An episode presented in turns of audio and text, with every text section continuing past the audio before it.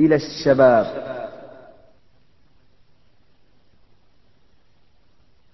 السلام عليكم ورحمة الله. بعض الأمور اضطر أنا إلى إعادة الكلام فيها. أنا هنا أجيب على رسائل. أعني أنني لا أختار أنا الموضوعات التي أتكلم فيها وإنما يحددون الموضوعات. فإذا رأيتم موضوعا يعاد ويكرر معنى ذلك أن الأسئلة لا تزال ترد فيه. فهذا يعني تنتشر كل بين كل يعني وقت آخر أشياء جديدة. هذه بيقول لك اليوم الإيمان بالقلب؟ لك يا أبني قم إلى الصلاة. يقول لك لا الإيمان بالقلب. افعل اترك المحرمات الإيمان بالقلب.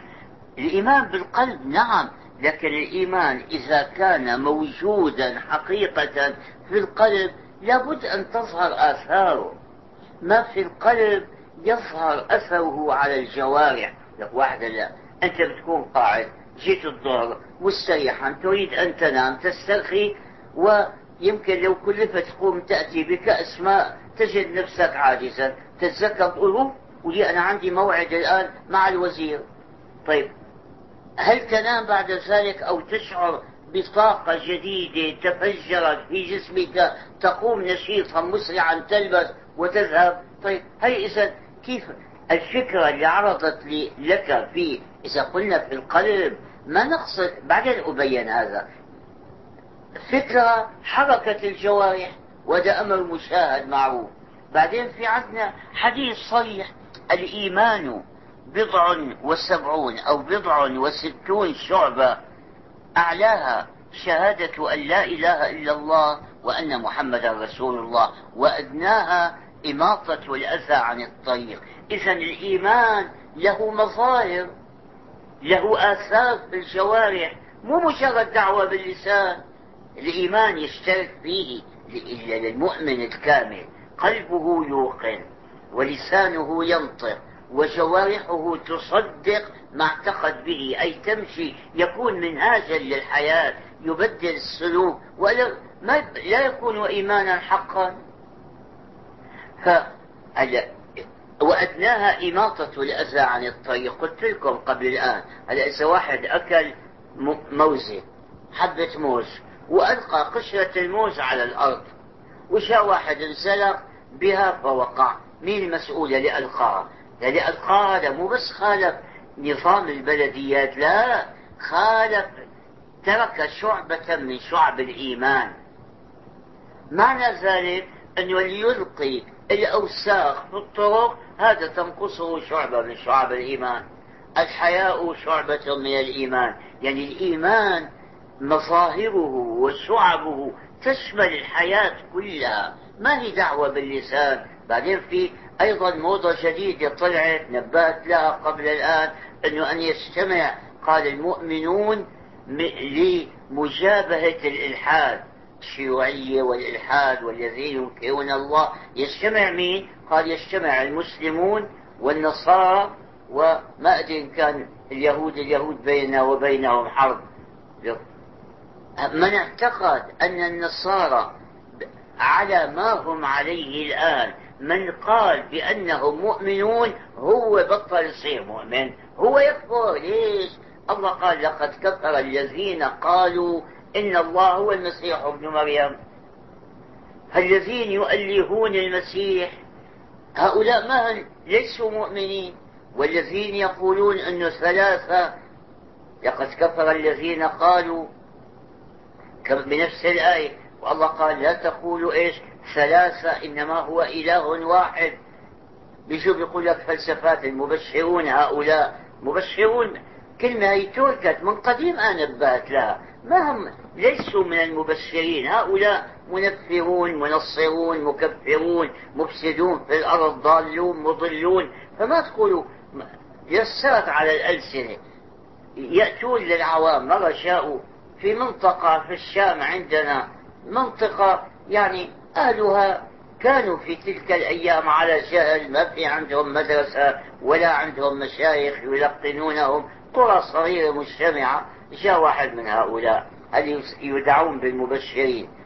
قال لهم إنه ثلاثة لكن واحد. قال شلون ثلاثة؟ واحد. أراد أن يضرب لهم مثلا أخذ طرف هذا آه، ثوبه تنا أول ثانية. قال هي واحد هي الآب.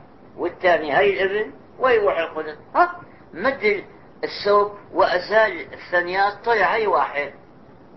العامي هذا الفلاح البدوي. قال والله اعبدوا أعوج ونحن نعبد مستقيم.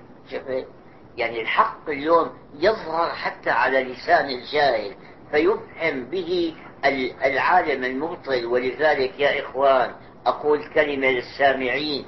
العلم وحده إن لم يكن معه خوف الله وإن لم يكن معه تقوى وإن لم يكن معه خلق. والله العلم وحده قد يضر كما ينفع. هذا إبليس ما كان عالما؟ إبليس كان عالم. ماذا نفعه علمه وهو صاحب اللعنة؟ ما بقول صاحب السيادة وصاحب السعادة. على وزنها وعلى قياسها صاحب اللعنة. إبليس هل هل أتي من جهله من علمه ولذلك علماء السوء هؤلاء أعوان إبليس. في ناس علماء يستعملون يستغلون علمهم للدنيا يتزلفون إلى الظالمين من الحكام يزينون لهم ما يعملون يفتشون عن عن وجه الشرعي بزعمهم يبررون به عمل الحاكم. هؤلاء هذا عمل إبليس وهؤلاء من أعوان إبليس فالعلم لا بد منه والعلم دعا إليه الإسلام ورغب فيه وحث عليه وأول آية أول كلمة نزلت من القرآن كلمة اقرأ وفي الآيات الأولى علم الإنسان ما لم يعلم. فالعلم مما يحرص عليه الإسلام لكن مقرونا بالتقوى. ومقرونا بفهم الحياة. اليوم دروس الدين مع الأسف في كثير من البلاد الإسلامية منفصلة عن الحياة تماما. يحضر التلميذ يستمع من مدرس الدين المبادئ والأحكام الشرعية. بيطلع من باب المدرسة يلقى كل شيء على الضد مما سمعه. الحرام أعلنت المحرمات. في كثير من البلدان وفشت المنكرات وسكت المحقون ونطق المبطلون وانتشر ظهر الفساد في البر والبحر بما كسبت أيدي الناس. والآن نحن في عطلة صيفية فسأتحدث عن العطلة عندي رسائل عنها فأنا الذي أطلبه من الشباب الحرص على طلب العلم على أن يكون مقترنا بخشية الله على أن يكون مرتبطا بالتقوى على أن يراد به وجه الله لا أن يستغل يستعمل للدنيا. فالخلاصة أن الإيمان له شعاب تشمل الحياة كلها فمن أراد أن يكون مؤمنا حقا فعليه بشعب الإيمان كلها من تنظيف الطريق أو على الأقل عدم توسيخ الطريق إلى كلمة لا إله إلا الله محمد رسول الله لا على أن ننطق بها بألسنتنا فقط بل على أن نفهمها كما فهمها الأولون. اللي بيفسروها هذيك المرة سمعت حديثا من قريب قال لا إله إلا الله أي لا موجود بحق إلا الله. لا هذا تفسير غلط. تفسير غلط. هذا تفسير أصحاب وحدة الوجود. لا, معب... لا إله إلا الله أي لا معبود بحق إلا الله. وإلا آه، هل يمكن أن نقول بأن كل الموجودات هذه ما, ما هي بحق؟ الله خلق السماء وما بينهما بالحق. الله بين في القرآن أنه خلقها بالحق وأنها موجودة. مو معنى لا إله إلا الله لا موجود إلا الله بل لا معبود بحق إلا الله. قال طالب في بلد عربي أيضا يدرس في جامعة مختلطة. والله هذا الاختلاط بالجامعات. يعني أمر عظيم حقيقة. قبل مدة كنت ألقي هنا في الرأي بالتلفزيون بحديث نور وهداية. هذا الآن الحمد لله سيكمل سنته الرابعة والعشرين. الله وفق يعني دام المدة الطويلة. أرسل إلي قطعة من جريدة فيها صورة بنات باكيات خرجنا بمظاهرة منتحبات. هذه قال آخر مدرسة للبنات ما فيها اختلاط أدخلوا إليها شبانا. يعني حتى هناك للآن بقيت مدارس في أوروبا وأمريكا. هلا بنت بنتي بنتي الله يرحمها هذه اللي قتلوها شهيدة إن شاء الله. كانت تدرس في آخر مدرسة في ألمانيا خاصة بالبنات. نكلم مديرة مسنة قوية كبيرة وقوية لها تأثير ولها طلاب في مناصب يعني آه، آه، آه، كبيرة هناك. فكانت تعارض دخول الأولاد والاختلاط. هذا اختلاط مصيبة. والغريب أنه تلقى الآن. عندنا في الجامعة مثلا في الشام أحيانا يجتمع بالفصل الواحد بالسنة الواحدة مئات من الطلاب وعشرات بل ربما بلغنا المئة أو المئة والخمسين من الطالبات. طيب بدلا ما نحط الطلاب والطالبات معا ما المانع أن نقسمهن؟ بطبيعة الحال هم مقسومين إلى شعب ليش نجعل شعبتين بكل شعبة بنين وبنات. ما نجعل البنين بشعبة والبنات بشعبة ها؟ بعدين لو أمكن أن يكون المدرسات أيضا من البنات لكن الاختلاط كلنا نقول الوقاية خير من العلاج. كل الناس يقولون هذا. ليش ما نقي بناتنا الوقوع في الإثم أو الاقتراب منه؟ ربنا ما حرم التكشف وحرم الاختلاط إلا لما يجر إليه لأنه كل أمر أمر به الشرع في من فعله. وكل ما نهانا عنه الشرع في تركه منفعة لنا. لماذا نخالف حكم العقل وحكم الشرع ونخالف عاداتنا ونتبع غيرنا في أمور هم أنفسهم تبين لهم لهم خطأهم فيها؟ على أي البلاد اللي فيها اللي بيسموها الحرية هذه الجنسية والانطلاق وأنه يعمل كل واحد ما يريد يتبع هواه يتبع شيطانه؟ بلاد الشمال؟ الإسكندنافية هذه يعني السويد والنرويج وفنلندا وأمريكا أيضا مناطق فيها. هؤلاء بدأوا يشعرون بفساد الطريقة ويريدون التخلص منها. شوف انتهى الوقت وما قرأت السؤال. بقي دقيقة. هذا يقول إنه هو قال بفصل واحد مع البنات والبنات كبيرات بالغات وهو طبعا شاب كبير. قال ماذا يعمل؟ هل إذا حدث البنات حديثا بعيدا عن يعني الأمور هذه الجنسية حديث نظيف كذا في مانع منه؟ إذا لم تكن فتنة يعني ما في مانع. وهذا اللي يقرره آه، فقهاء المذاهب الأربعة حتى مذهب الإمام أحمد. هي عندكم الكتب الثلاثة لشيخ المذهب آه، ابن قدامة في المغني وفي الكافي اللي هو مختصره وفي العمدة اللي هو مختصر الكافي وفي بقية الكتب. وفي المذهب الحنفي وغيره. يعني هذا إلى هنا ممكن يمشي الحال وعدمه أولى. لكن كيف تأتي الطالبة للجامعة متزينة كأنها ذاهبة إلى عرس؟ هذا يشاهد فعلا طيب ماذا يعمل الشاب هنا؟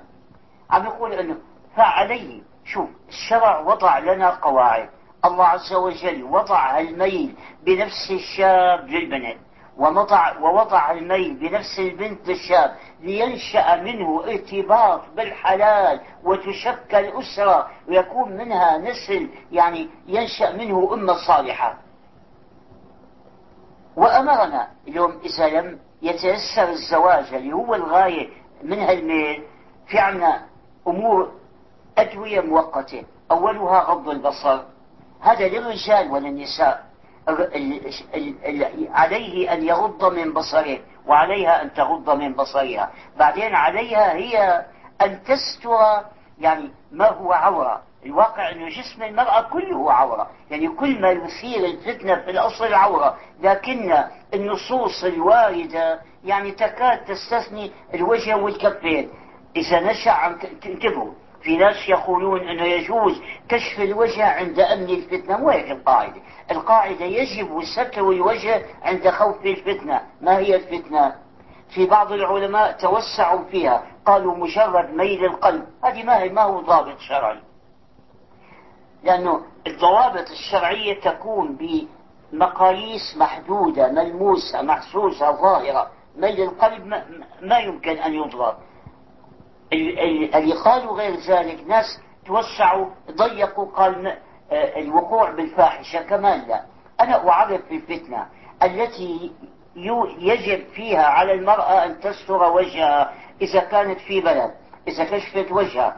تجد من الشباب من يسمعها كلمة نابية أو ينظر إليها نظرة وقحة أو يتبعها ويتحرش بها يعني إذا نالها أي ضرر أو تعدي كان كبيرا أو صغيرا وجب عليها هنا ستر الوجه. بالجامعة شو بتعمل؟ ماذا تعمل؟ وبعدين الشاب هذا ماذا يعمل؟ فلو اتبعنا أولا آداب الإسلام نلغي كل أسباب الاختلاط.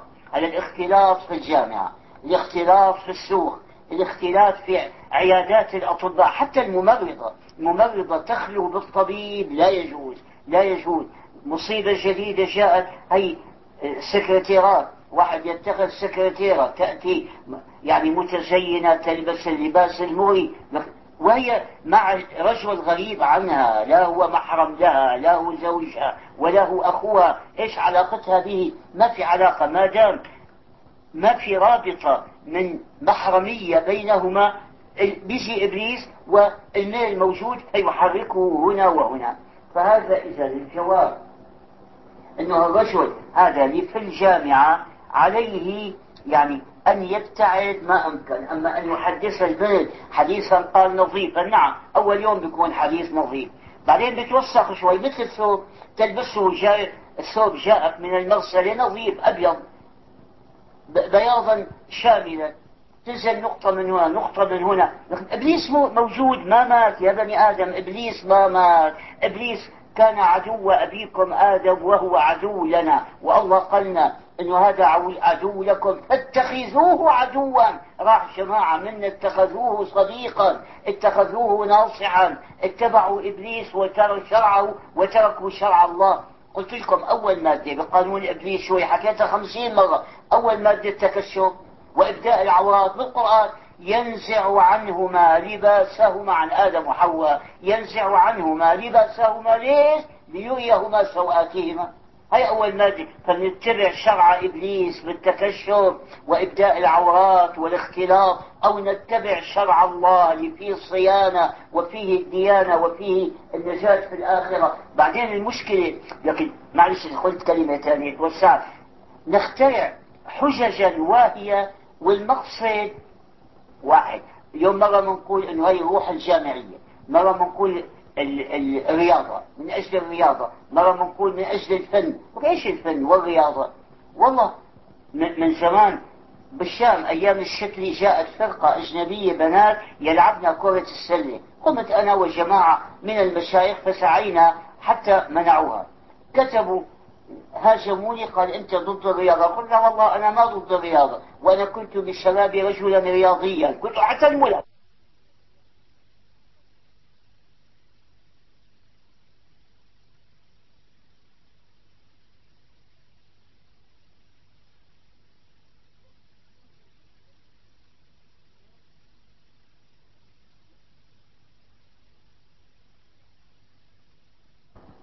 ما حدا الملعب يكون نصفه فارغا. إذا كانوا من البنات الكاشفات عن الأفخاذ بتلاقي امتلأت المقاعد كلها مع أنها بتنزل الكرة وبدلا من 70 مرة 30 مرة فقط. إذا ما جئتم أنتم لتروا الكرة وهي تنزل من السلة كذب جئتم لتروا أفخاذ البنات.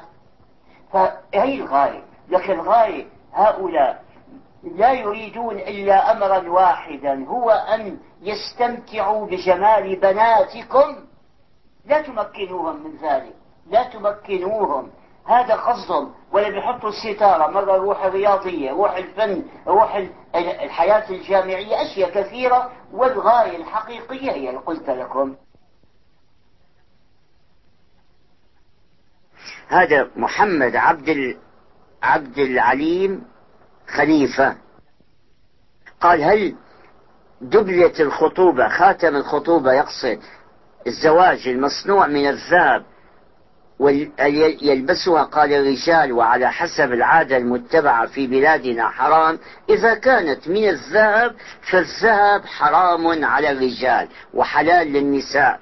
الذهب التحلي بالذهب بالنسبة للرجل لا يجوز وبالنسبة للمرأة يجوز على جميع الأحوال وإن كان في أحاديث بمنع يعني اتخاذ حلية الذهب اللي على شكل محلقة على شكل حلقات. هذا الحديث يعني في بعض الإخوان هنا يفتون به ويقفون عنده ويقولون بأنه يحرم على المرأة اتخاذ أساور وشيء ومن هؤلاء صديقنا الشيخ ناصر الألباني المحدث.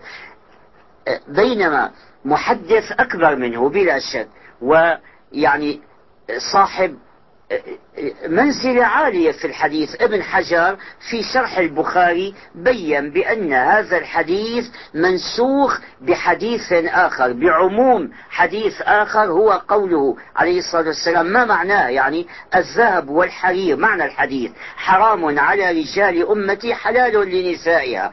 فالتحلي بالذهب بالنسبة للرجل لا يجوز وبالنسبة للمرأة يجوز على كل الأحوال. هذا ما عليه جمهور الفقهاء.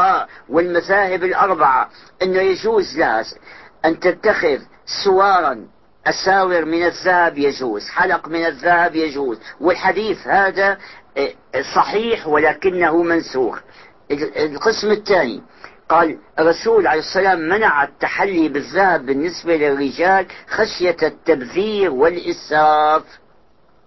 فهل يسري هذا على دبلة بسيطة ليس فيها تبذير ولا إسراف أولا يا أخانا محمد عبد العليم خليفة الرسول ما قال عندما منع بأنه منع للتبذير والإسراف؟ ما قال.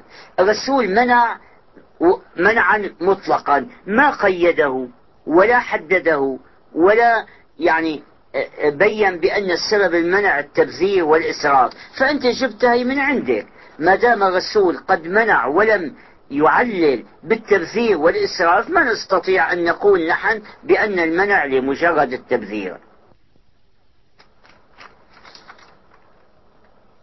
هذا السؤال والله ما هو مهم. أنه اختلفوا عن السبحة هل هي بدعة؟ لك يا أخي والله أنا أرى أن هذه الأمور الآن نترك الخلاف فيها وإضاعة الوقت فيها. هكون الصبح جائزة أو ممنوعة.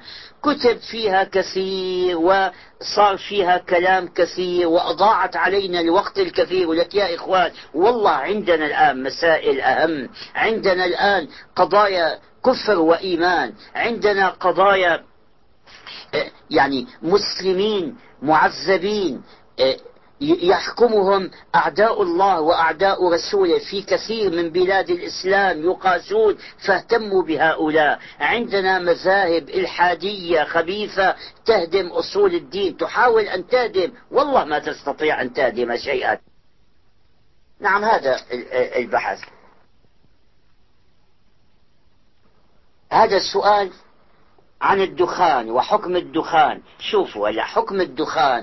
الدخان اليوم التدخين. اولا التدخين نحن. من أين تعلمناه؟ ما هو؟ ليس علامة حضارية. تعلمناه من الهنود الحمر لما كشفت أمريكا. ما كان الناس يعرفون التدخين. ولا شيء طبيعي. مرة في المختار. قديما كتبوا أنه هل أنت إنسان أم مدخنه صور واحد. عم يكلمك ويخرج من فمه دخان. كأنه هذه مدخنة مصنع صغير. شو مدخ... أنت آه، مدخنة هذه أو آه، فالتدخين ليس امرا طبيعيا.